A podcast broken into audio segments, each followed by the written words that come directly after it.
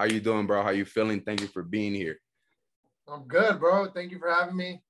Um, just excited, dude. Excited to chop it up. Uh, and really excited about what you're doing. Uh, so, dude, just pumped to be, you know, a little part of your of your journey. Man, facts, bro. And look, um, you're someone that I you're a 92, I'm a 90. We're two years younger, two years apart, right? Yeah. So um, you're someone I've kept in touch, bro, since club days. We're both Salvadorian, big Sal, You're really Salvadorian. My family's really Salvadorian. And I feel like it's important to cover players like us, you know, for up and coming players with Salvadorian uh, background who are here in America or who are there in El Salvador, you know, kind of just, I want to document information and kind of just try to inspire and try to have a direct pipeline and a blueprint of you know how do you make it to the next level? What are your options you know? Because as you know bro it's a bumpy pitch it's a bunch it's a bumpy progress. And like till this day i feel like even though american soccer has grown we're still not there's still not a direct blueprint for people for players. There's not the direct blueprint and there's there's not a a successful development process for the American player, and not even for just American player, period. Not to mention the Latino players here in America, the Salvadoran, the Central Americans. So you're definitely someone that had, you know, a crazy story as far as like a success story for me, bro. As in my eyes, at the end of the day, I see your career. I see that you got education. You played pro. You went back to the motherland. You represented the country. So I feel like, you know, there's a lot of knowledge you have and there's a lot of things that we can talk about. And at the end of the day, I want to have a conversation with people who care about elevating the sport here in America, here in the world as as as a sport in whole. But you know, I feel like it has to come from people that have lived it, people that have grown through the club level, have the ODPs, the national teams, and stuff like that. Because I wanted to start. I feel like for the growth of this platform, and for just you know yeah for the growth of this platform i wanted to start with people who i i have a comfortable i'm comfortable with to talk about soccer because i know you love the mls i know like you love you're in the coaching scenes right now. You have your own you know coaching program in texas that has texas has an amazing talent. I feel like they're they're a big powerhouse of the united states. Um and also bro you're you're a sunday league warrior. So the, you're someone that gets it like one the Sunday league scene and all the talent and all these leagues and those all these big tournaments that have crazy cash prices, there is elite talent there that I feel like no one is tapping in and no one's really like covering. And I feel like if if we were for you know if we were able to have that under one magnifying glass, we'll be able to produce players, you know. And I feel like we just have to find a better system to give access to soccer. Yeah. No, well, I mean, dude, there's so much you can cover. I mean, there's so much from, you know, from you know, because I'm I'm both a fan of Salvadorian soccer and American soccer. Yeah. And just to you know, a little bit of my background, just where I grew up. Right, I'm from Simi Valley, California. Right, small town. It's not a soccer city. We don't get anyone out. Um, I think the closest we get is Thousand Oaks, Danny Barrera, Diego Barrera, absolute legends, right? Um, yeah. yeah. you know, um, you got some Simi Valley guys. You got, you know, some guys that were able to go do, but it's not soccer town. So, um, you know, I grew up there, started there, just playing, you know, rec, AYSO, whatever, and then just played for a club there. And then, you know, it was just um, the key to, you know, what really made it work was going to the Valley, go getting yeah. in the Latin League. Yeah. Right. At that time, Valley United was two-time national champions, right? You're talking U11, you're talking just Latin kids, but that's a whole other. I mean, there's so many topics you can go on about. You know, those kids peak early, man. Yeah, you know, none like, of those guys.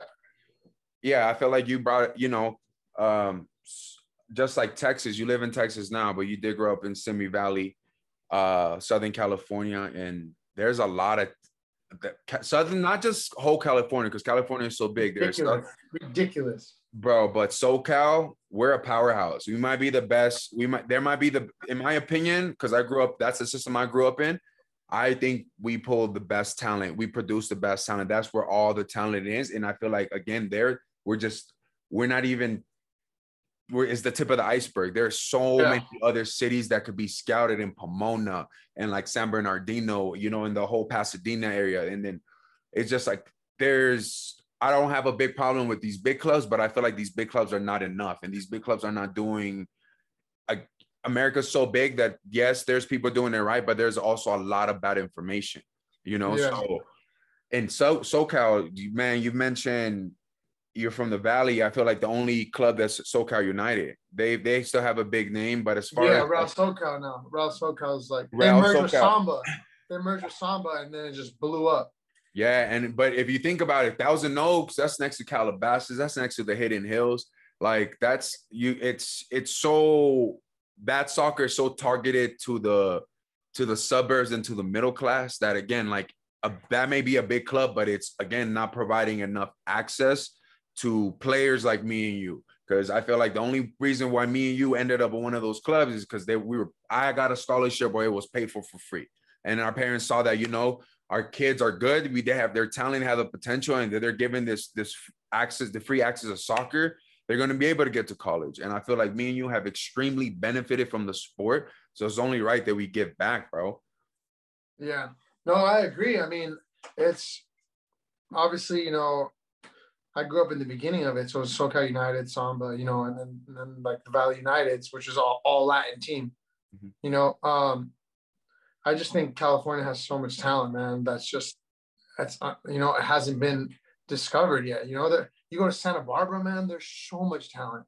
Then you go all the way to the other side, you're pushing Yeah. towards like Anaheim and stuff, so much talent. So you got all all this space of just like, and if you're not playing for a big club, you're not gonna be seen, bro. Like, it, it- unless someone's giving you a scholarship, you're just gonna get, you know, you're just gonna get caught up in that, and then you're stuck. I mean, I have so, many, like you said, I play Sunday league, and I'm here.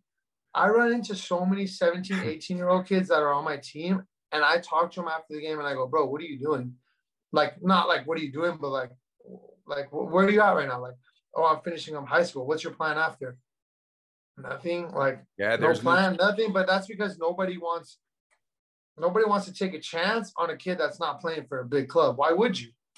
You, you why would you take a kid that's not playing for a big club when you can take a kid from a big club when you already know what you're going to get from that kid because that club sends you players all the time. yeah, So you already know what you're getting from them. yeah, So so you have two of the kids, maybe one's a little bit better, but I already know what I'm getting from Real SoCal. They Yeah. send the players all the time. So I'm not gonna go with this kid. I'm just gonna go with what I know already. yeah. It's So I felt just like the recruitment process for the player, for the coaches, has become extremely lazy as far as like, you know, coaches know what big tournaments to pull up to, and they know what what guys been in the league. They and you have a connection with one club coach and he feeds you everything. If you want if you want to really go there, Real SoCal, when I was playing, feeds everyone to CSUN. And there's no I mean, there's no two questions about it. Everyone that was on my team went to CSUN. Yeah, right? And what happened? CSUN was number two in the nation at one Yeah. point. yeah, A team from Northridge, right? Because it's just easy to. I mean, it, nothing's wrong with it, but you're not looking at the players that are really outside of here. You know? yeah. It's um, it's a big, it's like a it's small bubbles that connect to other small bubbles, and I feel like it's it's like not I wouldn't say lazy, but it's become just more convenient to you. Again, go pull up to these big tournaments, have the connection, and then you know take it's everything's based on the word. And I feel like it's nothing's under a magnifying glass, nothing's being done from the MLS or US. It should be MLS, US soccer, MLS, and they should be providing these opportunities throughout Orange County, throughout uh South Bay, South Bay, you know, and it shouldn't be these big clubs. Like, yeah, these big clubs maybe, you know, have the can stay around for the tradition, but it has to come from an umbrella of the MLS. And I feel like till we have that in, you know, in order, we're not gonna get anywhere as far as like we're not gonna be able to cover all the talent. And bro, yeah, we keep I keep bumping into this wall saying that America's so big and it's you know it's going to be hard to keep track of players but bro we have a census we can keep people we can keep track of kids by district by school district you know and i feel like if the mls were to send out and and the mls and us soccer were to send out people that represent them who are licensed qualified to go to these public schools like you know have someone from the LA Galaxy go to a elementary, a middle school, and a high school in the South Bay area. And though they come, they compete, those districts compete against each other. And you know that eventually goes to the state team. And bro, that's all under one one magnifying glass, and everyone's moving on the same page as far as like you know what curriculum and stuff like that. And I feel like we don't have to. I don't feel like we never had to, and we no longer had to have to try to get our soccer from the foreigners. I really think that you know we've tried it the germans we've tried you know different philosophies but i feel like we have an identity as far as like we work hard bro. You're never going to get an easy w against the us you know we're athletic and it's a blue collar we're a blue collar team. Like as far as like we might not be the sauciest but we you know might the the uh we there's sparks of the clint dempseys the landon donovans the michael bradleys like these are solid players. So i feel like we just everyone like not everyone but we, we have to get on as a nation we have to get on the same page of about actually youth development and actually developing these youth instead of selling these dreams like these big clubs do. As far as like you know we're going to develop your kid to go to college and i feel like college is a good level and we'll dive into that but i don't think that should be our number one priority. Oh yeah definitely. I mean it's just like if you look at our national team now, like the US going to the US, I mean, I don't have a problem with all the foreigners because if you look at it, those really are the best players. Mm-hmm. Like there's no, there's no like, am I gonna argue that Gio Reyna is not like, but how can we get it to where these guys don't have to go to Germany or these guys don't have to go to okay to France or have to go to and right now I mean, if I'm being honest, I don't see it because right now, if you're 14, 15, and you want to play at that level, you need to go. You have See to. ya. Ship them you off. Ship but, them off. The Pulisic, the Gio Reynas, the Sergiño Des, Sergiño, um, the what's the center mid, Tyler Adams or whatever his name. I love it. Right, you got you got to go. You got to go. Those Back. guys, and those look, guys' development is like, right. We're over here going to you know Boston College in Cincinnati, and our, we're just here, you know, doing whatever. These guys are in Germany, just learning the game to a whole different level you know, it's your your acceleration for the development is like four or five times of of an American kid that sticks around and goes. I mean, to be honest with you, I never any kid that's saying like, "Oh, I got a USL contract or college," you're not going to hear me say go USL. Yeah, you're going to hear me say go to college and get a degree, and then go back and go USL. Now, if you got an MLS contract on the table, that's on you. Facts. Whatever you want to do. But if you got a USL contract on the table, go to school, my boy. There's no yeah. reason for you for you to even go to school. Two points. Two points. Two points that you brought up. Yeah, that was going to be my next point, and we'll, we'll talk to this about USL versus college. But you said, yeah, we have to. At this point, we have to send our, our talent to to the foreign leagues. That's but we but we also can't. I feel like we've have got a misconception that that's a luxury. And i don't think that's a luxury. That's that's out of necessity. That's that's not something that we should want to do. Like you said we have to want to we have to have a system to keep the american here so we don't have to send them out right? So i feel like yeah it has to again it goes to the responsibility of us soccer and the mls to give those christian Pulisic, those tyler adams like you know the the places to develop where we don't have to send it out. Because think about it the nfl players the nba players bro, they're all here, right? They don't, you know, just they only have to go to a, a different country because of like the rules, college rules, or whatever it is. But we don't, they develop here, and the NCAA, the college system, I feel like the mark the the the market for college sports is there. We see how crazy March Madness is for basketball. The the how many bowls you see the you know Super Bowl all these for for and I feel like soccer is next, bro. I feel like women's soccer is just as exciting in college soccer. And I feel like, you know, I feel like if the system was the system were to give players a uh, a good youth development as far as again under one umbrella, and then go together to give them an option of college or give them our domestic lower leagues, like a good USL. But again, like the USL has no regulation, no no promotion, so there's nothing to play for. It's just everything just feels like a big investment, and it's just like that's not at the end of the day, that's not gonna elevate the the the level of our sport. That's not gonna keep the Chris, the Christian Pulisic here, the Tyler Adams here, you know, because we're gonna keep, keep having to export it. And the problem is that if we have to export, we can't sell them. We can't sell them. You know, the, the ideal it would be for us to develop the best American talent and then sell it to the Barcelonas, sell it to the PSGs, and then cash out, and then that that funds our whole culture, our whole nation. So I feel like we have to just we know as players and as coaches, and I feel like our new generation, we know that the system is fucked and it needs a whole reform. And I feel like it's just about throwing the different opinions and documenting the different opinions and like the experiences about how do we fix this, bro? Because you know, I don't want to just create a platform where we're here just talking out the ass and saying we're bad. It's like, nah, how do we drive action? How do we actually fix this? Oh yeah, definitely. I mean, it's it's tough, bro, because there's people that have been at this for for years. Mm-hmm. Like, yeah.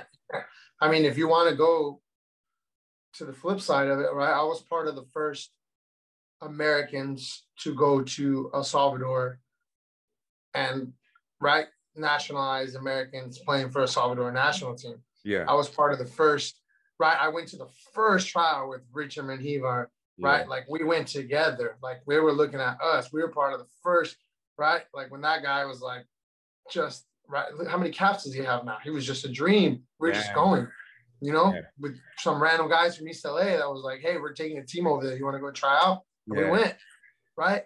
And when you go over there, it's the same argument. Why do we have to bring these American players when we got these national players, right? And it's well, the MLS players are just better equipped than the Salvadorian players. It's really yeah. simple. They eat better, they train better, they're fitter, they're stronger, they're faster, right? You got Christian Roldan's brother. What's his name? Alex Roldan. Yeah, I just saw that. that I just saw that. That is huge, bro. That That's is a like, big dub for us. Sign up. You got Eric Zavaleta. That is huge, right? Um, but you can't like it's hard to say it doesn't work because look how many caps Richie got and how helpful he was. And when I was with the U20s, bro, and we were doing World Cup qualifiers, we eliminated Costa Rica from the World Cup. They had Joel Campbell, bro. That was their main guy. At Arsenal, who was at Arsenal, who was at yeah. Betis, who's now at Leon, right? We beat them 1-0 Metapan, and then we tied 1-1 in Costa Rica in the Saprissa, mm-hmm. right? They got eliminated. Guess who scored our two goals? Dustin. Correct. An American. Yeah. An American Salvadorian who just won the Salvadorian with FAS with this last year. Right. Yeah. So it's hard to say it doesn't work because it, it helps. Like when you get those guys coming over. But it shouldn't be the whole team. Facts. You know I mean? Okay, perfect, perfect. I agree. We should have a balance. And yeah. today, today, today, you know, I got the match USA, bro, because yeah, yeah, you yeah. know, bro, they put the the women's, they put the Olympic roster in. 14 of those 24 players are in our domestic league. That's big time.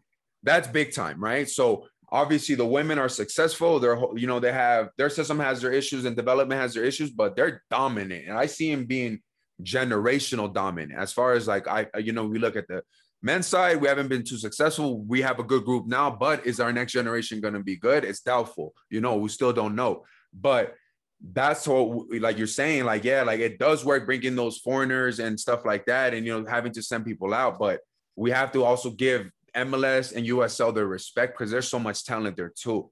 Because, yeah.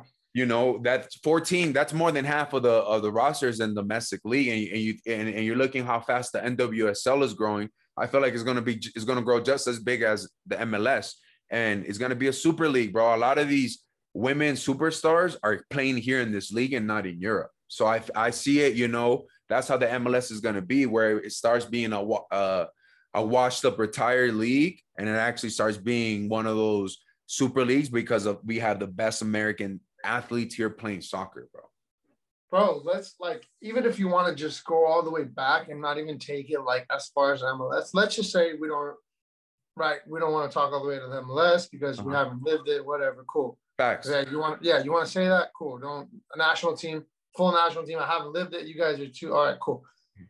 Let's take it back to college, bro. Facts.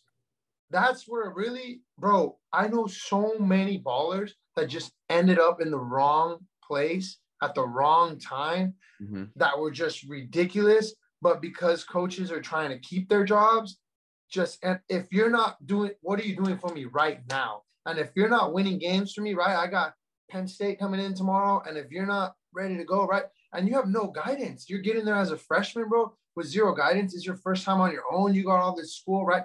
And if you're not performing at elite level, they throw you to the side. And as a 19, 18 year old, right? How do you get your confidence back? And mm-hmm. then sophomore year goes by and it's the same thing. And then junior year goes by and it's the same thing. And before you know it, it's over. Right. And yeah. it has nothing to do with how good you are. It's you ended up in a system where you they told you something and it was completely different. And when it came down to it, they didn't they didn't use you. Yeah. And I know so many people that just wrong, wrong, like people want to say, like, oh, you know, you just gotta step up and be it doesn't work like that, man. If you end up in a system that doesn't work for you, right? Some people just don't work in certain systems. I was at Tyler, we had a Brazilian kid. Hold on, hold on, hold on. Let, let, yeah, go ahead. You made you made you made great points. So I was gonna transition into the college soccer and like, yeah, you know, that's a level me and you know. And before we dive into it, you made two good points, bro. One um, about the coaches keeping their job. They the season's so short. It's a three month season, and they, oh, you know, I, you got to do class. You got to miss half of that class, drinking around, girls around, living on your own for the first time. And on top of that, you got to balance school and then perform your best soccer in three months, bro. Think about how draining that is on your body, but on your mental health and like how stressful school is. Where we don't come, me and you come from the public schools. We're not equipped to, you know, to perform if you know we can do well at these if we were actually going to these classes and actually but we're missing half of the class you know we're underprepared. And and uh, one thing about the college coaches is that they do have a job. People have to know and up and coming players have to know parents have to know is that they have to keep a job. So they're going to sell you a dream. They're going to throw you the big facility the nike sponsor like you know which has nothing to do with development of soccer. It's just like you know flashing lights. And I feel like from my experience, college coaches will rather teach you a system, a pattern, and park the bus or either go direct long ball. And if you're athletic and if you, you know, if that works, then that's what they're gonna value. And you know, where I where players do get brushed under the rug, and then that's so that stunts the development. And it's like if you don't fit my system, if you don't, you can't do anything for me right now, that's gonna help me keep my job. Like, fuck you. Like you know, and it shouldn't be like that. And it's a cruel, cruel sport. It's a difficult system. And but if you put all that bullshit to the side, bro, the level is good. All across the all across the nation is good. At least when we and you played. So, you know, I feel like again under that, the college system is kind of under the magnifying um, under one umbrella, but still not really. And I mean, bro, I went, I went I went to Cincinnati, bro, and when I took my visit there, right, I I was either going to go to University of South Florida or Cincinnati, right? Oh, and I took a visit to Fullerton. They were on the table too, right? Mm-hmm. Um, I went on the visit and we sat down, right? Head coach. I mean, it is what it is. Yeah, we're gonna we're gonna you know play a four three three, bro. Like we're gonna keep our wingers high and wide, right? Whatever, cool. And I'm like, yeah, this. And then the visit was amazing. You know, basketball, football, everything was great, right? You get there, and you see that you know someone gets hurt or something falls through and now you don't have the personnel to play a 4-3-3 so yeah. now immediately the first thought is oh my god we got to defend this season. Boom 4-5-1 now line of confrontation at the half. Okay now what did you just do to my game? Yeah. right? I'm in i'm in the big east or the american athletic whatever it's called. I'm like five eight and i'm just watching the ball go over me back and forth right? You just took you just took me from we're going to keep the ball on the deck, keep our wingers high and wide. We're going to play a little bit to mm-hmm. hey, let's pack into the back because UConn's coming in hot. Well, yeah. Well, then what? So basically, you just got me. You got me there. Which yeah. congratulations. So do that dream. So do that dream. Told me a dream, and then now I'm stuck. And the thing is, I'm not the only one that feels like this, right? Mm-hmm. We got, we had some talent, man, my junior year, like ridiculous talent. But yeah. it was just the same thing kind of everyone. And then you can just kind of see everyone just kind of mailing it in little by little. Like it slowly just becomes like it, it, this isn't this isn't it. Like this is your morale, bro, your morale gets sucked. Like it don't matter how good you do at practice. It doesn't matter, bro. Because again, it's a schedule. There's you're playing two, three games a week, and coaches have to win, have to keep their jobs. And yeah, so man, so look, before we dive into your Cincinnati, um, Cincinnati journey, because you played there two years. Uh, you went to Tyler Community College in Texas, which is a community college community college powerhouse up there with the Mount SACs, the Yavapais. You know, they really produce system. Uh, the uh, they really produce great talent. And for those don't who don't know and who are listening, and you know who are maybe those players who are not really getting high recruited for for a D one or a D two, junior college is the right way to go. As far as like if you want to continue to play and you want to continue to get an education, because the level is amazing. You know, not not maybe all over the nation, but there's a couple powerhouses that where you know you can go a lot of programs that you know you can develop. Tyler Community College. I know a few players. Andrew Chavez have been through there. I know you, Jimmy Butler. You know, and it's not just it's not just for one sport. So I feel like I for my duty for this platform, I also have to show those that level of soccer and those colleges love because you see the Last Chance U's. You see that this is great content and also like there's so many hidden gems that just need the right guidance to get to the next level. So, all right. So, like one of the best things I have, bro, I love about myself that I have a good ass memory. So, you pull up in the beamer. I'm like, damn, you got a beamer. So, because I knew you had a car, I didn't know it was a beamer. So, we went, we went back to, uh, to Simi Valley. You took me to Simi Valley before you took me to Pasadena. And we went to Chipotle. Mati was there, Uruguayan legend who also played for uh for for Chelsea LAFC. But you tell me, and I'm in college at, at this point, and you tell me, bro, I just dropped out of high school. I don't want to go to high school. Like we went back to your high school and took a stroll around. And I was like, bro, what are you gonna do? And you were like, bro, I'm just gonna try to train and like go to community college or maybe try to do something. Like so I wanted to talk about because I said at the beginning of this podcast, bro, like I think your story is amazing. I was able to see it from like your whole journey from uh, the youth, and it wasn't the it wasn't a fairy tale journey. It was a bumpy ass journey. I'm sure it was hard on you, and hard on your parents, because Salvadorian parents are strict, bro. So I know they were not okay with you, you know, not finishing school. So I kind of wanted to talk to you, kind of just wanted to inspire people, kind of let them know, like, look, these are the things that can happen. And even though things are not going your way, we can always bounce back. And again, at the end of the day, boy, you have an American success story, a Salvadorian success story. So what do you remember about those times, bro? Bro, I mean, it's it's actually crazy the way it just all turned out. Um, you know, what happened was I was at LA Galaxy Academy, mm-hmm. and then you know, um, the UCLA assistant coach was my coach, uh, Eddie Soto, so I was training there, you know, everything was good. I was with the academy, but I was killing it. So Chris Klein, who's now the president of LA Galaxy, yeah, um, he calls me up like, hey, you know, the reserve first team training, you know, do you want to start training? And I'm like, yeah. So I'm training with the reserves, right? Yeah. At the same time, it's crazy the balance of like life, bro, because I was doing so well in one part of my life and just completely like off the off the edge on on the other life. Like I wasn't going to school, bro. Like I wasn't showing up to class. I wasn't going to school. Um, just hanging out with the wrong crowd, right? Yeah. Which was weird. Like going to training with LA Galaxy, and then coming home and just hanging out with the wrong crowd. Yeah. Like it just doesn't add up. You would think that.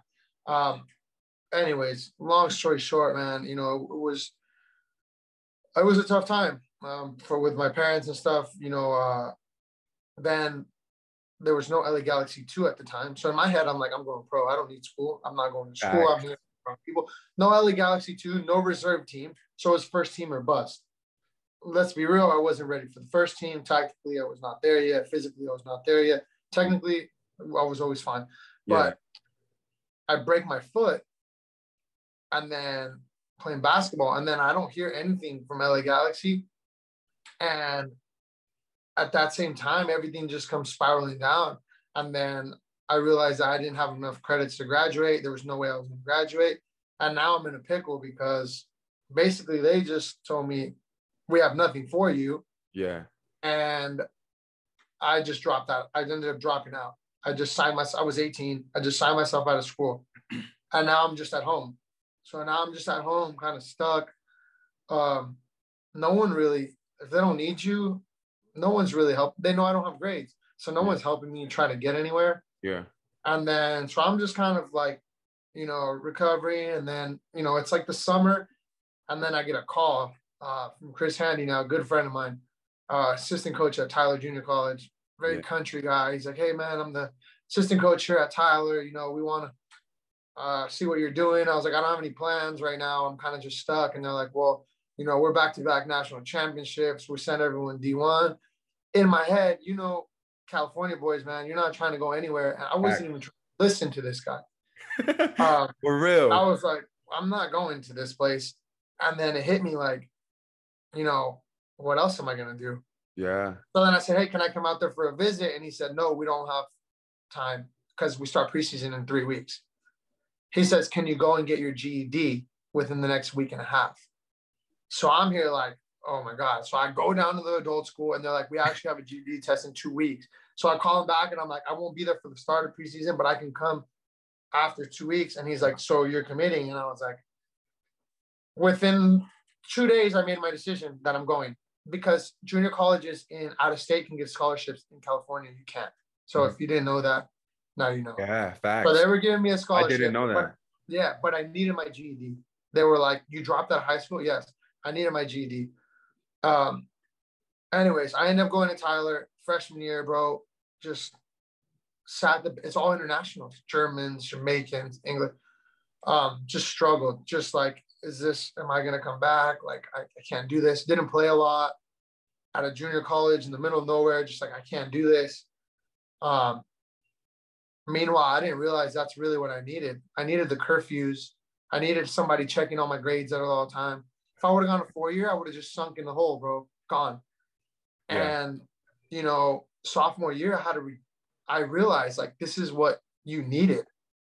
Yeah. And I left there like I got there like a boy, and I left there like a young man. In two years.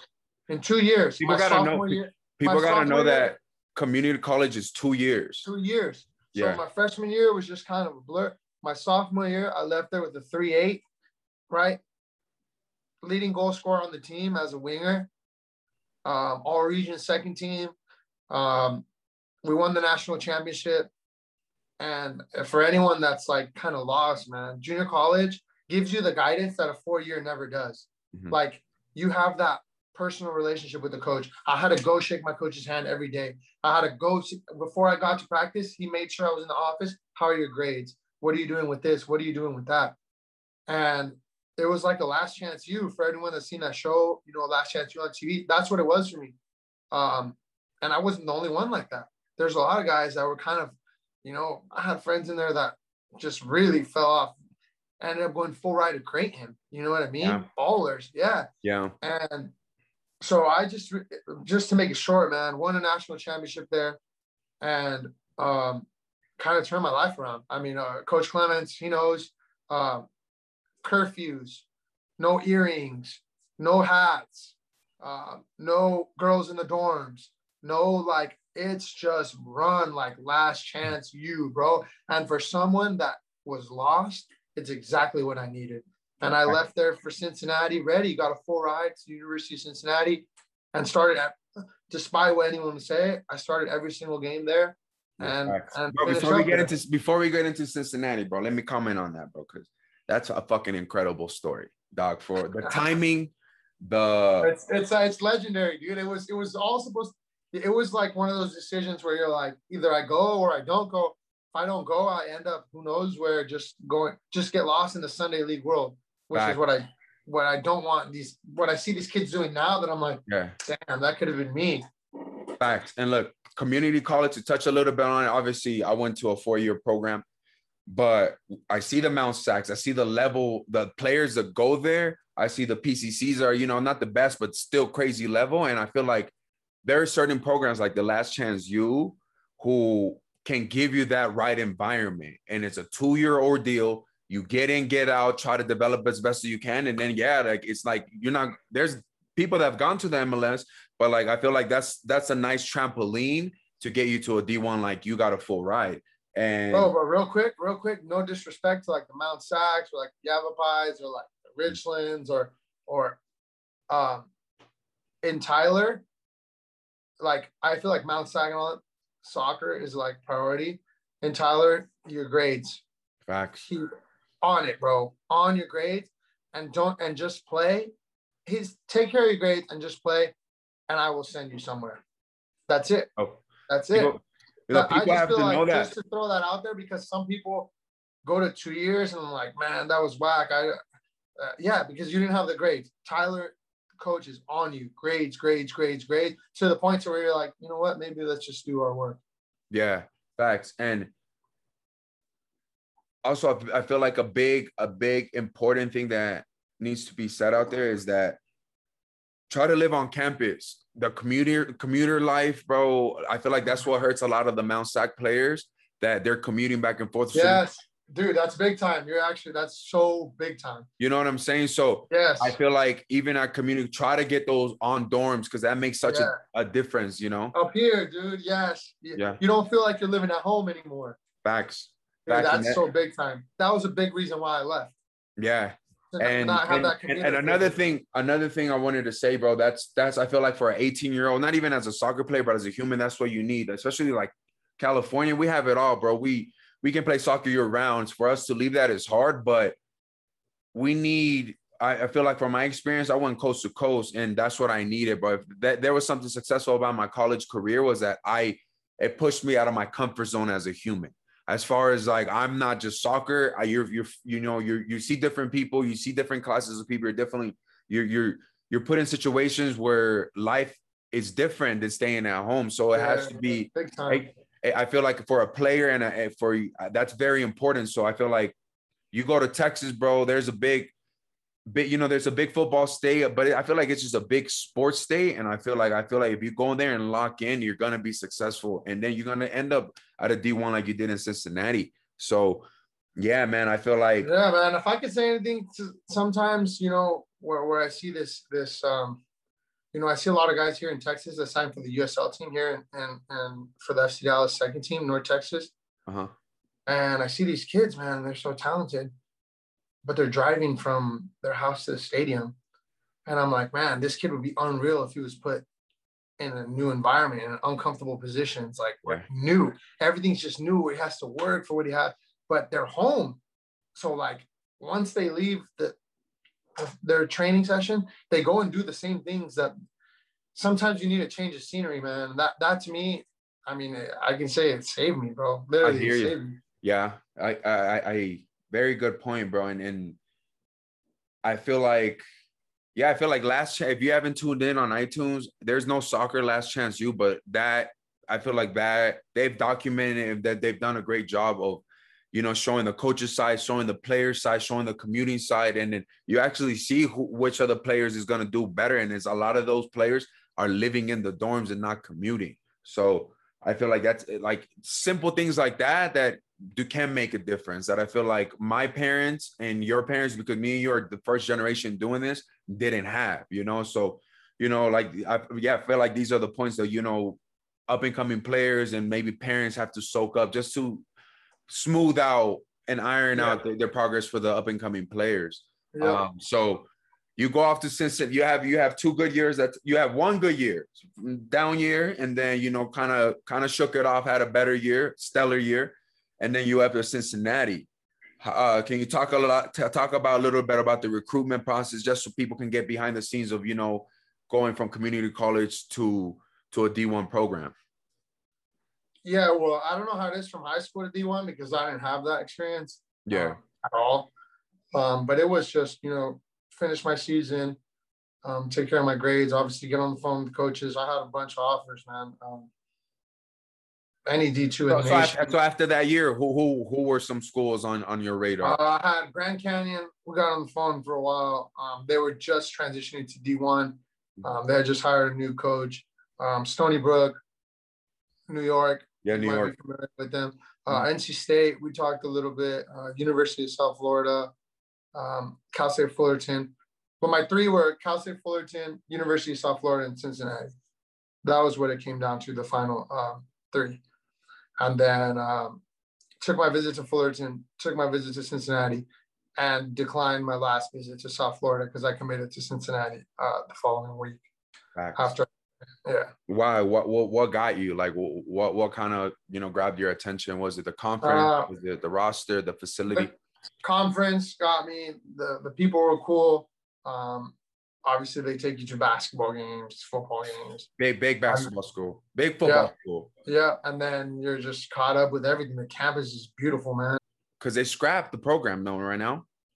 No more soccer. That's, we can. That's a whole. That's a whole. Oh, it's a, definitely a whole nother different story. But I feel yeah. like if Cincinnati was a powerhouse to go to because Ohio State for soccer is also D1 powerhouse. So you know, I was gonna, you know, for anyone listening who wants to go to yeah, but Cincinnati no más. But for yeah, your time yeah, that you're there, yeah, yeah, yeah. If you want to go there, I'm sorry, it doesn't man. exist anymore.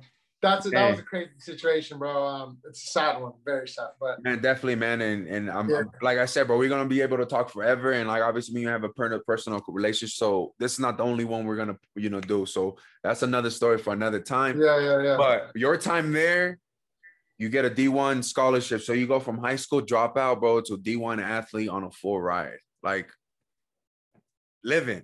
How how did your life change? Like well, how was your mental? How was your how was your like soccer morale at that point? It was great, man. I mean, I was pumped. I was probably the number two or three recruit out of my whole team in Tyler. I mean, I was one of the key players easily. I mean, our best players starting right back for LA Galaxy right now um, Oniel Fisher, the Jamaican. Yeah. Good player. Um, that was our guy. And then other than that, you know, you can kind of pick and choose what you like. Um, and then our center back, who got a full ride to St. John's. Um, it was it was good, man. It was high, and then um, you you don't you're you're I didn't realize how hard it would be going from a winning program to a losing program. Mm-hmm. That's a big thing, man. Um, you go with a very different mentality to what the players had when I got there. And obviously, all great friends of mine now, and then I'll tell them to their face any day, it was a losing mentality from day one. Yeah.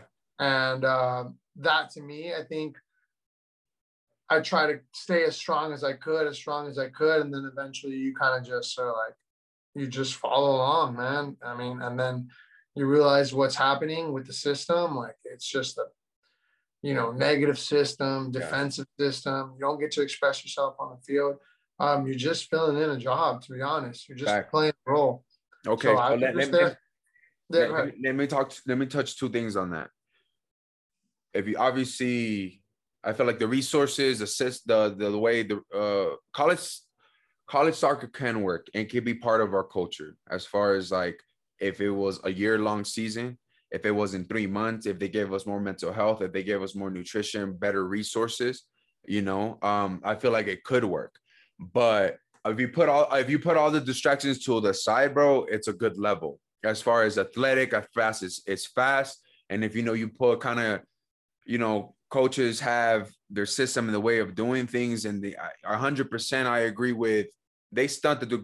I feel like the the biggest problem in America right now is college coaches who have been there 10, 20 plus years who are comfortable, who don't give a fuck, who who they've, you know, they've had reputation, they've had one or two successful years and they play soccer and they're so irrelevant to the game now, bro, that that's what's stunning the college process, but the whole process in America as far as elevating the game of soccer. So, but you know, it, it does I feel like it's a good level to play because again, like anyone could beat anybody, anyone could park the bus and go direct.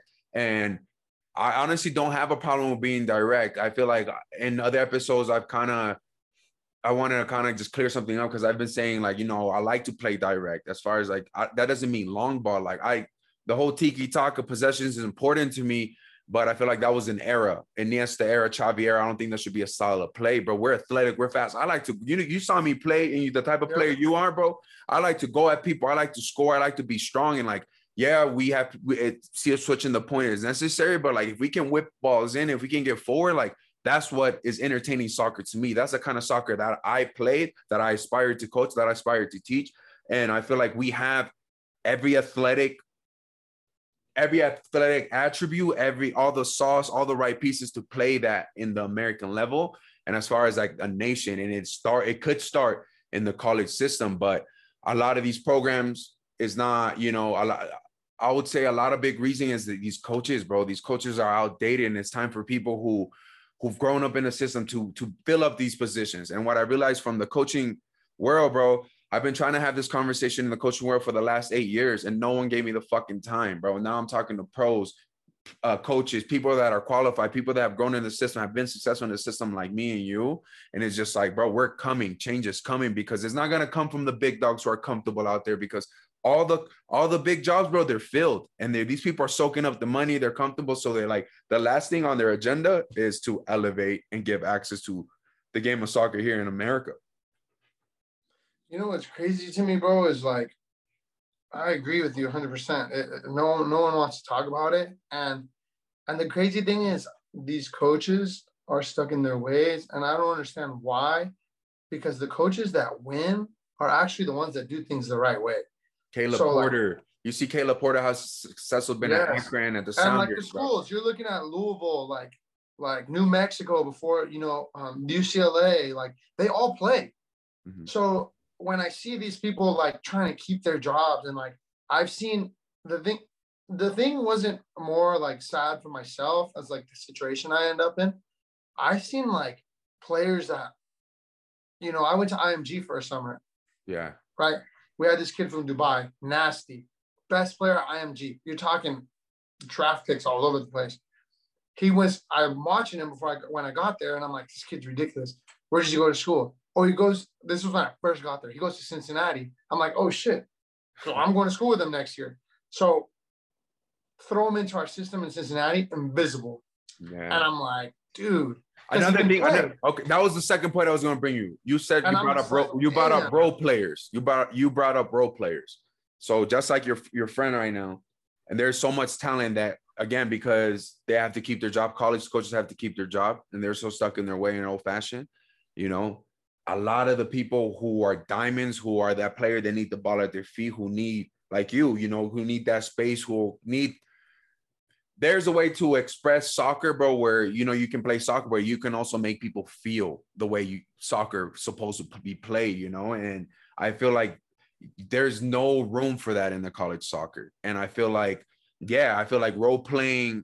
I feel like I talked to this with uh, I did my first NWSL women's interview uh this prior episode and what this girl told me was like I was the ultimate role player and I relate to that because I was the ultimate role, play, role player too but people have to realize that that's not a compliment there's one thing being a complete player and you want to be able to read the game anywhere you uh, anyway how you want to uh do it but you don't want you don't want to be the thing that your coaches rely is like if someone gets hurt if someone if we're playing an x amount of we we're playing this team we need this result we need to put you there. I don't think that's right for the development. I don't think coaches should do that. And I think parents and up and coming players need to know the difference between being a role player and a complete player. Oh, yeah, definitely. I mean, and just to go to that, you know, role player and, and, and things of that, you know, like that. Um, it's so crazy because I know you've seen it and everyone's seen it. Um, like, I'm not saying that it's nothing wrong with it, but you've seen like average players just end up in the right system that plays to their strength and they become very good players. Yeah. And then you've seen absolute ballers end up in the wrong system and just, I mean, you and I are a perfect example, right? And for me, you can say, oh, you know what, this guy, you know, just complaining. He probably didn't play. I started every single game that I put on that freaking red and black shirt. Yeah. Every single game I was in the lineup, every game. Bro. But but you look at my highlight, bro. This is the crazy thing. If we're really going, to, you look at my highlight, and it's still nasty. You know, yeah. dribbling. Every time I'm dribbling someone, it's like in the middle of the field, nothing yeah. in the offensive third because we're so deep. And that just goes to show you how far deep we were winning the ball. That's the crazy shit, dude. It's crazy. It's you, actually crazy. Look, yeah. And you know, I don't like to talk on this stuff, bro, because I bro. just like to chalk it up and just that's it. Ah, but, but the thing is that you bring an interesting point because stats are so important in the college game, in the American game, just because of the NBA, the the NFL, the triple doubles. I feel like in the college system, if you have 10 goals and seven assists, you're gold. But Oh, yeah, those you're in. players, those center backs, those people that make those opportunities happy like happen, don't really get the shine that they can. And you know, you're you're qualified to talk on this on on on on the college level, bro. And the thing is, like, you've played above the college level. So the thing is, like, this information has to be given to players, and players have to know that, you know, there's there's a, a small window for you to figure out whether you're this this is gonna be a good fit or not Yes. and because everything's so short, everything's so compressed. So one one of my biggest mistakes is that I didn't transfer. I had a good season. I bounced all over the place. I had a good second season. I bounced all over the place. I'm halfway done to college and I'm still thinking about transferring, but then realistically, that's too fucking late, you know? So you have to, yes, school is two semesters or you do the quarter, but like you have to make a decision after your first season. Is this a good fit? Is this not a good fit?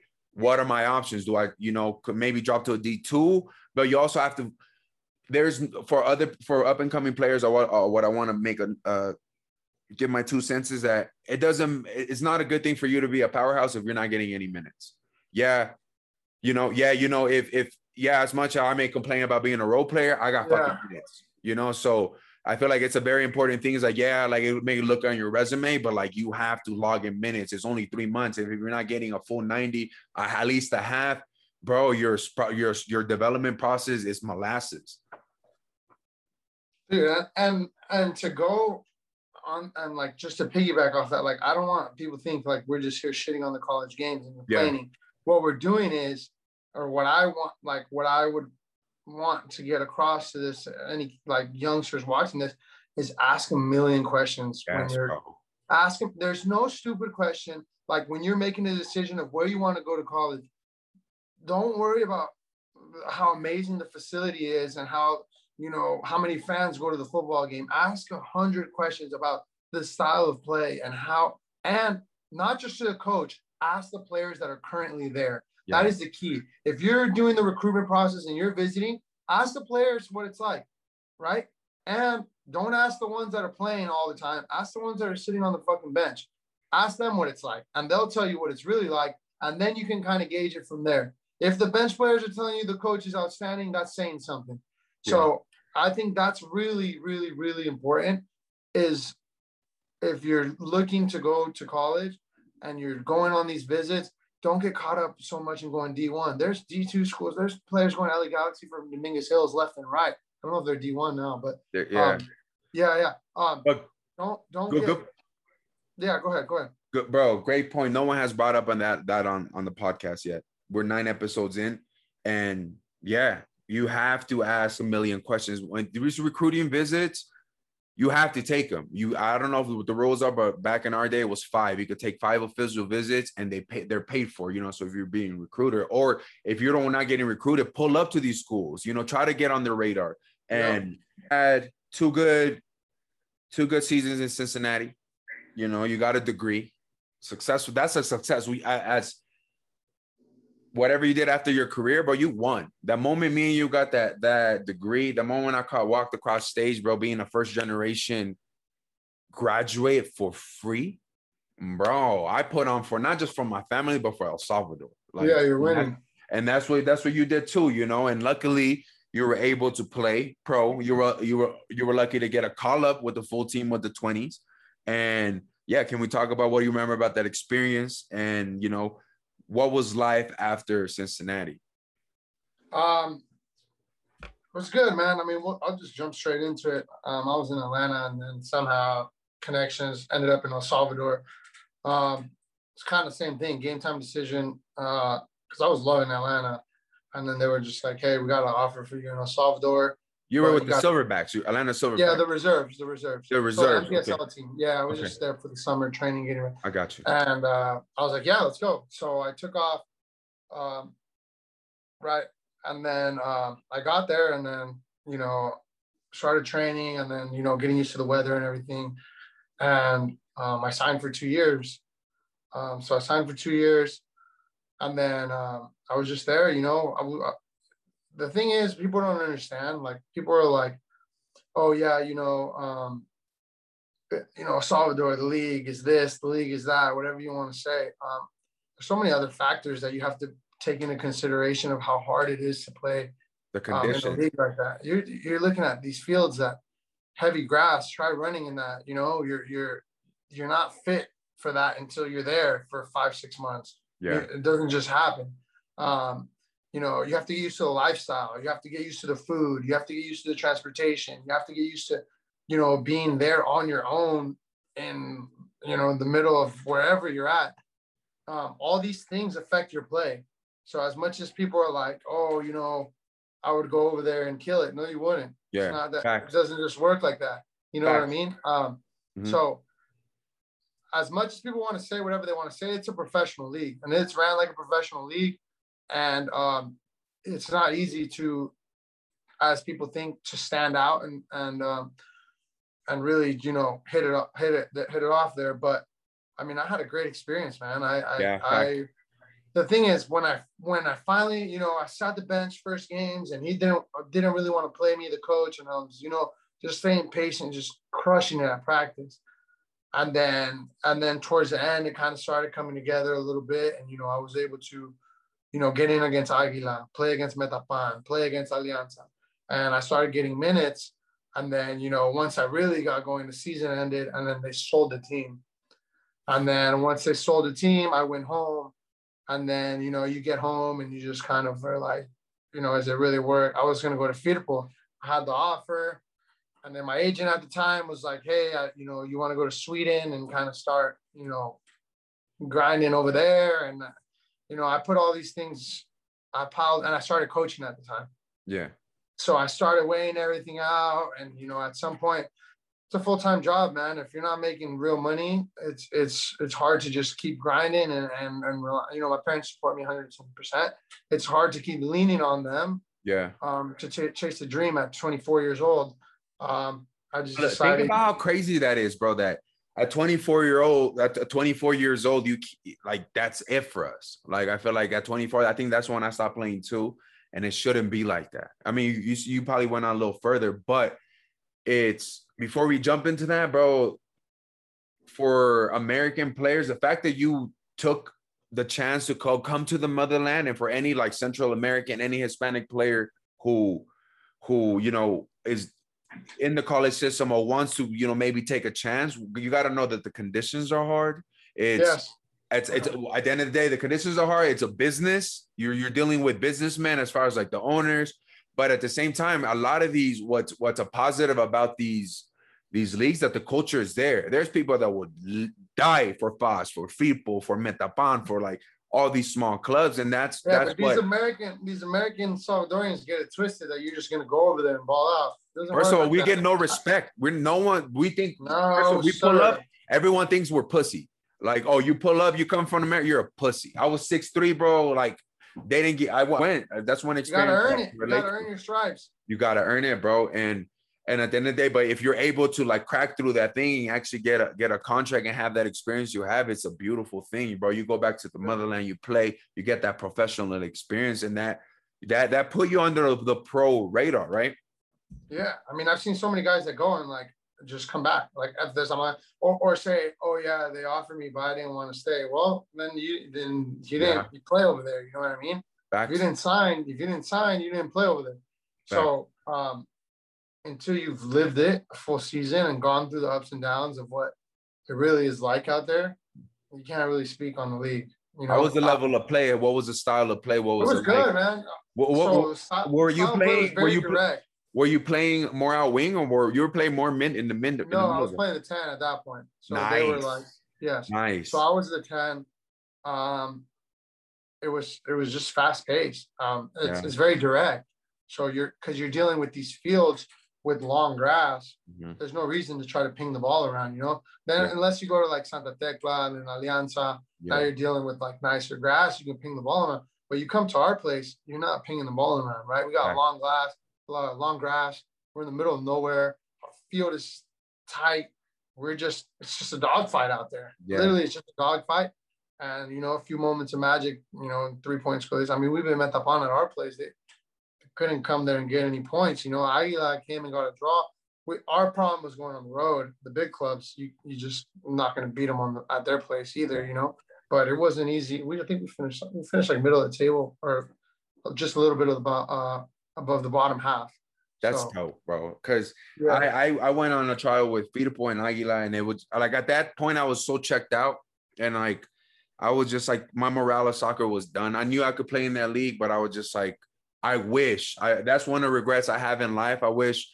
I think my two trials were at a bad time. I wish I would have came back and try retry because I really think I would have gone on and I think I would have enjoyed it because those places are lit, bro. You pull up in the bus, they're throwing rocks, they're throwing piss, they're throwing beers at you, and like as a player, yeah, it's crazy. It's crazy, bro. And like that, that's you know, at the end of the day, that's the dream, but it's also not suitable. There's no money, and yeah, kind of like it's crazy to think that at 24 is just like, damn, like I been successful through the college system, through the American system. I've gone play in the foreign league, but then there's no money in my pocket. I'm still like 24. And then at that age, I feel like not that you're damaged goods, but like you should be a veterano, you should be a seasoned vet, you should be, you know. A, yeah, yeah. I mean, a, when, the way I looked at it and the way I weighed it out is you got a 17 year old that can do the same thing that I can. Facts. He's got Facts. seven years to develop. Yeah. I mean, yeah. that's probably 24 is probably as good as I'm going to get. Um, technically and physically and right and you now you just learn the game i feel like now tactically i know the game more than i ever have but um i wasn't going to get you know you know we could get better but you know you got a 17 year old you can turn him into whatever yeah. you want very good you know? point I, I never yeah age is it's crazy because yeah age starts playing a factor not just on your oh body, yeah i mean you, but you just go. on your your value of uh, of a player you know and I feel like if you don't have an established name by 24, it's tough. And the thing is yeah. just like it's not only tough, but it's just like your options are limited, and it shouldn't be like that. Okay, maybe at 24 I'm not good to play D1 or like in the in the in the premier in the MLS, but can I play in the second division? It's just like it's it's there a, is there is exceptions unless you're just like on fire one one year, because all it takes is one year to really get where you want to go. Yeah, man. um, so a good year in El Salvador. What have you come back to the States and what happens? Uh just start coaching in, in LA, but yeah. like just very beginners coaching and just kind of learning uh how to coach. And then I just fell in love with it, man. Just fell in love with it, then moved to Texas. And now I'm here. I got two club teams. Um, I got my own skills academy um, in Highland Park. Um, and just you know just enjoying it every single day man just trying to teach teach the game but then also teach these kids about hard work and what it takes to get to where you want to go setting goals like yeah at the end of the day like if I, if I can teach something a little more than soccer you know I'm, I'm that's really what i'm shooting for man because um there's there's life after the game too man and, i hear you, you know, and that's that's what i wanted to touch on you know and you know, you've been coaching for a while now. I've been coaching because after I, I, hung up the cleats, after I didn't want to play, I felt I fell out of love for a minute with soccer. Yeah, I, you, I would you would text me all the time, bro. Come here, come into this training. I mean, I used to tell you, fuck soccer, bro. I don't want to talk soccer. And then yeah. eventually I started coaching. I went ended up at the Red Bull, and I started seeing wonders there is not just a market, a corrupt market to like milk money off this game, but also like if you actually want to do it right and get your licenses, it's, it's one the work is rewarding and it's inspiring to give back and to kind of teach your knowledge, you know, but it's enjoyable. But also that like again, like what I said earlier in the podcast, it's so there's so much bad information and there's so many people that are being robbed and using soccer to like just make a quick buck. And I feel like it's important to to point out that you know I feel like it's not about having a private training it's about providing the opportunity to to play soccer and actually obviously we got to charge for our time and our experience but parents have to realize like okay like of like the stuff that they're doing. There's so many like influencer training programs and stuff like that that like you know have the crazy cones and stuff like that that that's not really the right way to develop. So I've seen the way you coach, I've seen the way you have your skills academy, and it's just like in in in a in a in a market like Texas, I feel like not just the demand is there, but it's just like we have to have academy skills like yours to find those talents because Texas is a powerhouse, bro. And like yeah. there's only certain amount of big clubs that are that are actually like selecting this talent and discovering yeah. this talent. No, I mean I I just try to, you know, I love all that stuff. I learn a lot of stuff from all the coons and the iPads behind you and checking your shoulder. I yeah. mean, I just try to do game realistic stuff that you'll see in a game, man. Like if you're gonna see this in a game, we can work on it, and then we can get your touches in, get your shots in, and just make it as game realistic as possible. Um, with my teams, I have a little bit of different philosophy than most, man. Um, you know, uh, people may feel different ways about it, but I, I try to teach, you know, the X's. If I can get you to buy in, and I can get you to really care about what it is we're doing as a team, um, then the X's and O's kind of take care of themselves. So philosophy is a little different. I get my stuff from, you know, I have like, I just care about the person first, and then the game kind of. If you can, you're a Liverpool fan. Yeah, you're a club fan, huh? Yeah, yeah. I can, I can. Yeah, a lot of people don't understand. Like, go on. Yeah, I mean, it, it's just the way I have a coach that was a huge part of my life, and the way he mentored me and still mentors me. Mm-hmm. Um, if you can build these relationships with people, that's really what matters. And then at the end of the day, you know, the soccer stuff, we already know it. So I'm not worried about what I'm going to teach you about. You know, I know I can teach you the game, but how do you get the most out of every single person that you're coaching? Yeah. Right. And coach everyone differently because not everyone needs to be coached the same. Facts. And that's more so on the growth side. I'm, I'm huge on the growth side right now. Um, just love doing it. Um, the girls, it's special, man. Because if you can get a group of girls to buy in, they'll they'll run through a wall for you, man. Once that once that group is all in, you, are not yeah. you're not beating you're not beating them, man. You're not yeah. beating them. No, yeah. I, think, I think it's important to touch on on youth development on the girls side because they're doing it right. We win, we dominate. So you know, if we can grow the level, we could grow, start the development of of women at a younger age, but we're gonna continue to have this generational talent. And from my experience, I enjoy teaching uh, girls because they're they're more adaptable. They're as far as like they're they're gonna see they're gonna obey they're gonna follow instructions. They're gonna you know and not as that, but again like they that connection is so important. And you see like Klopp, the connection he has with players at Liverpool. Bro, the word the word is culture. Culture.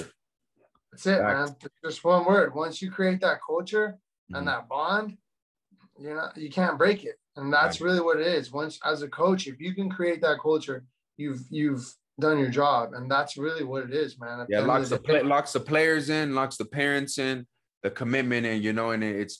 I feel like I feel like I'm I'm. We've heard for the last 25 years America doesn't have any culture. We don't have any identity, and I feel like that's such a vague thing to say. Like no one, first of all, okay, but how do we build culture? What is culture? No one has really give us no one has really gave us, bro, a real answer, not even a textbook answer of like, they'll just tell us that we're bash, we trash, we have nothing. And like, I feel like the culture is here. We're, we're America's so big and such a melting pot with so many identities that the culture is that. The thing is that you can teach a soccer the way you you want, and I can teach a soccer the way I want, and we can have different backgrounds. But at the same time, bro, the fluency of the sport will will make everything work. And I feel like yeah.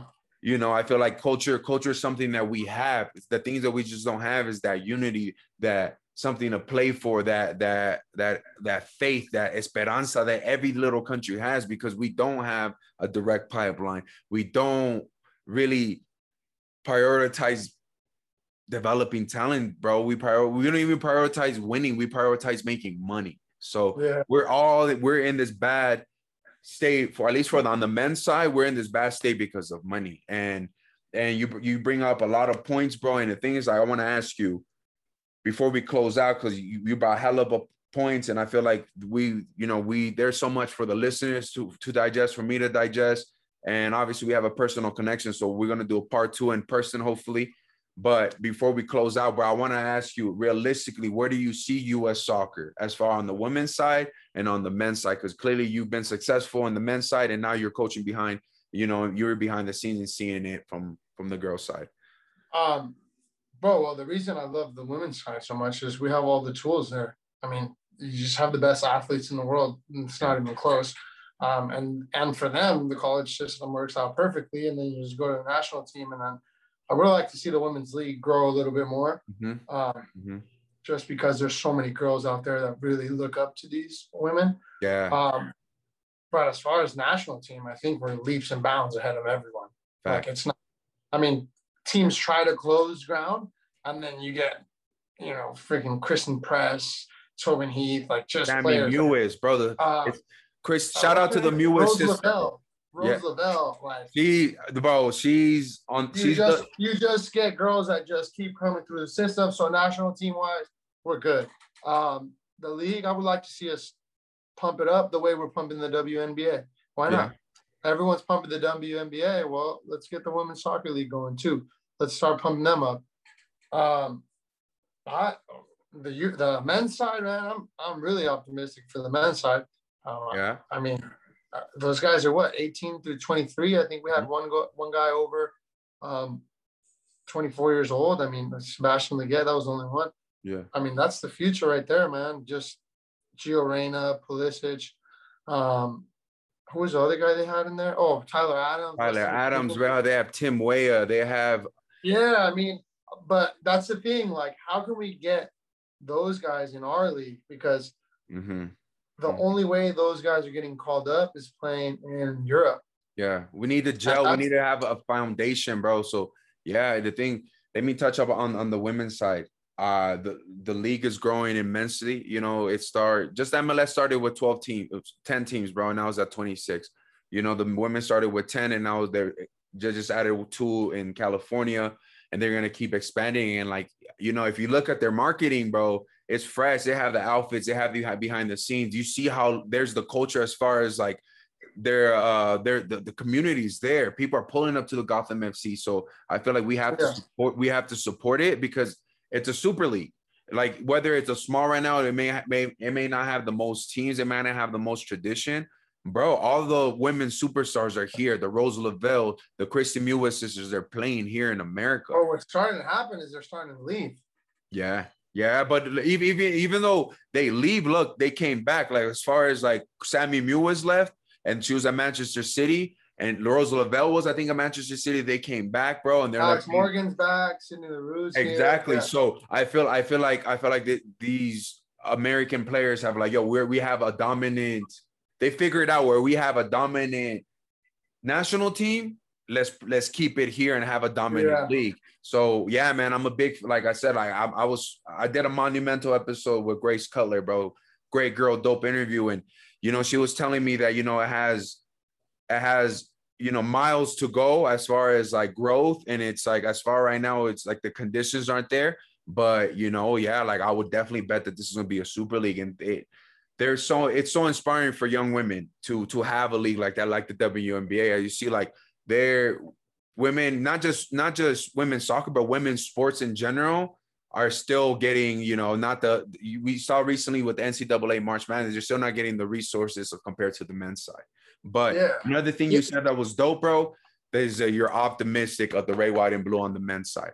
I because that's how I feel. I believe that you know clearly we're in a bad we're we're we're in a, we're in a bad place as far as like men's soccer, but look at the group we have. These guys, a lot, ten plus of these guys are playing in the Champions League. You said the age is good, and what I think what we have to focus on is how do we keep, you know, have the balance of MLS players, or you know, get those guys back here, or at least give you know have a balance just like the women's national team of you know domestic and foreign players, and also, um, And I got to train under Berhalter at Galaxy. The guy is a genius, bro.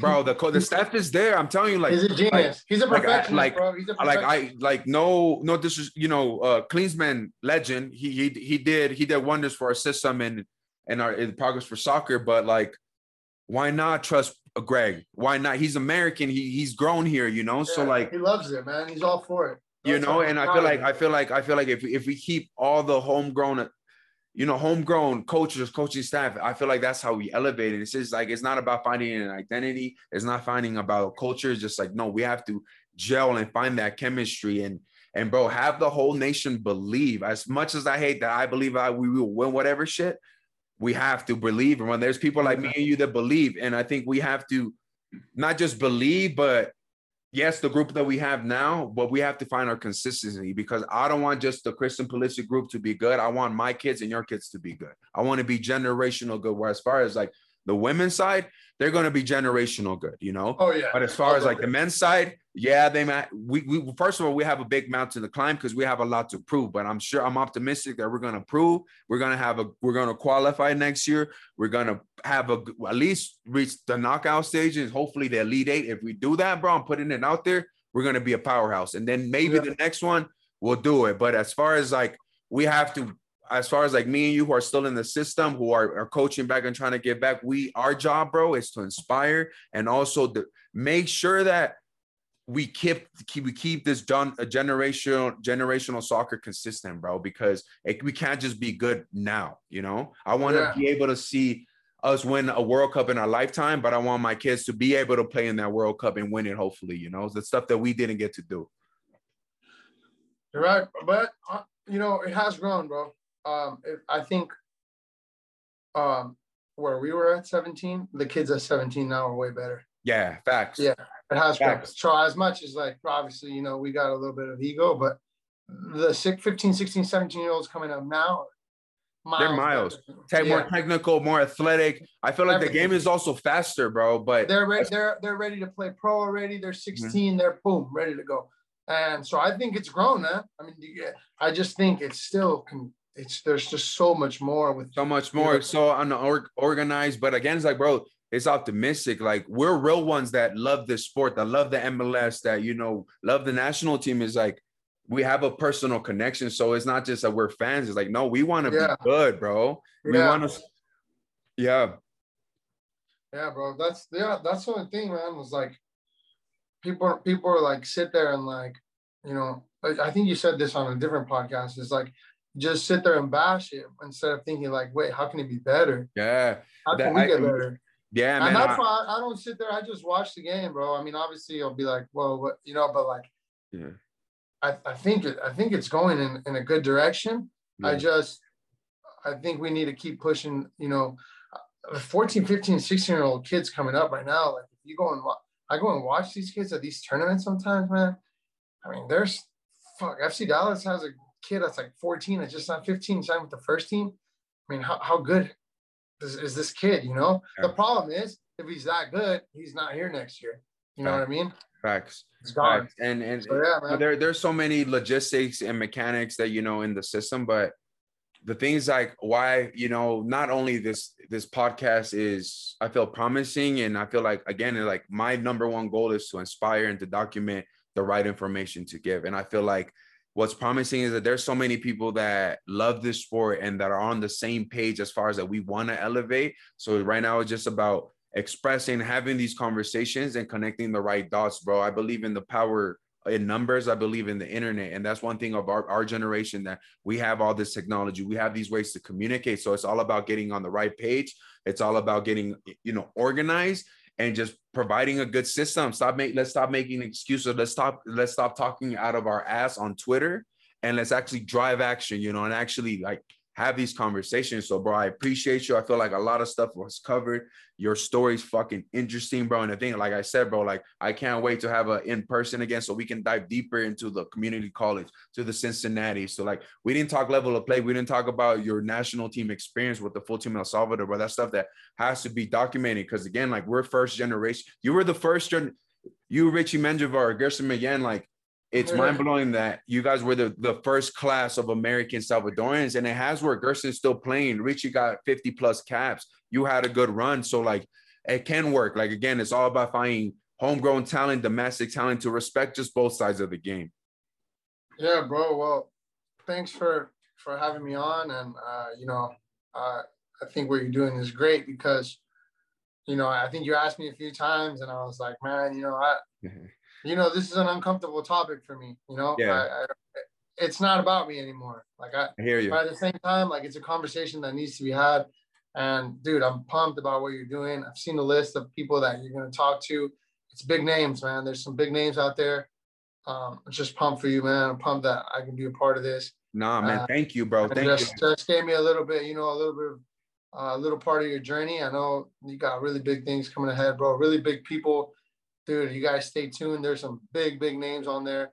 Um, and dude, it's it's something that you know it's uncomfortable to talk about sometimes. You know, you don't yeah. want to talk about what you went through or your experiences. I can't remember the last time I've talked about my college experience um, or just the game of you know you just watch it now and kind of just learn because uh, you know our time has passed as players. You know, so I just like to you know pass it on to youth. So yeah, man, appreciate you having me. Thank you, bro. Big and things coming, bro. Thank you, bro. I appreciate the words. The, those mean the world to me, bro. I'm a firm believer in people giving, you know, giving people their flowers. So you you yeah. giving me my flowers right now. Thank you. Your your opinion means a lot. I'm a fan of you as a player, bro. I've known you for so long. We've been super close, and you know it's it's on it's an uncomfortable situation for me to for, for me to have too. You know, they it's gonna get personal, but I feel like at the end of the day, bro, there's stuff to get off our chest. There's stuff to document. Like you said, this is bigger than us. It's not about us anymore. So like if me yeah. and you can inspire or not even inspire, but if we can just help avoid players so, avoid the mistakes that we did. And, you know, as far as like we didn't make mistakes, we just did probably didn't make the correct correct yes. decisions. And what yeah. I wanted to tell you, dog, is that you're fucking sick, bro. Your left foot is nasty. You still a Sunday league warrior. I still see you balling, bro. So your career, your career is an American success, my G. It's just indoor now, bro. you still got it, bro. And the thing is like, the thing is like, bro. Smash it. Yeah, man, your left is like sauces forever, bro. I've said it. I said it. I'm gonna keep saying it, bro, because it don't matter. You could be out of shape. You could, but if you're technical, if you got that sauce, if you got that flavor, if you have that culture in you, bro, you're gonna be able to like at least enjoy yourself, you know? Oh yeah, I still have fun with it, bro. My dog, bro. Again, this is yeah. man. This is Alan Rovira, Simi Valley legend, SoCal legend, Cincinnati legend, El Salvador legend, dog. Peace. Thank you. Appreciate it, bro. Thank you. My guy. Look, I'm gonna stop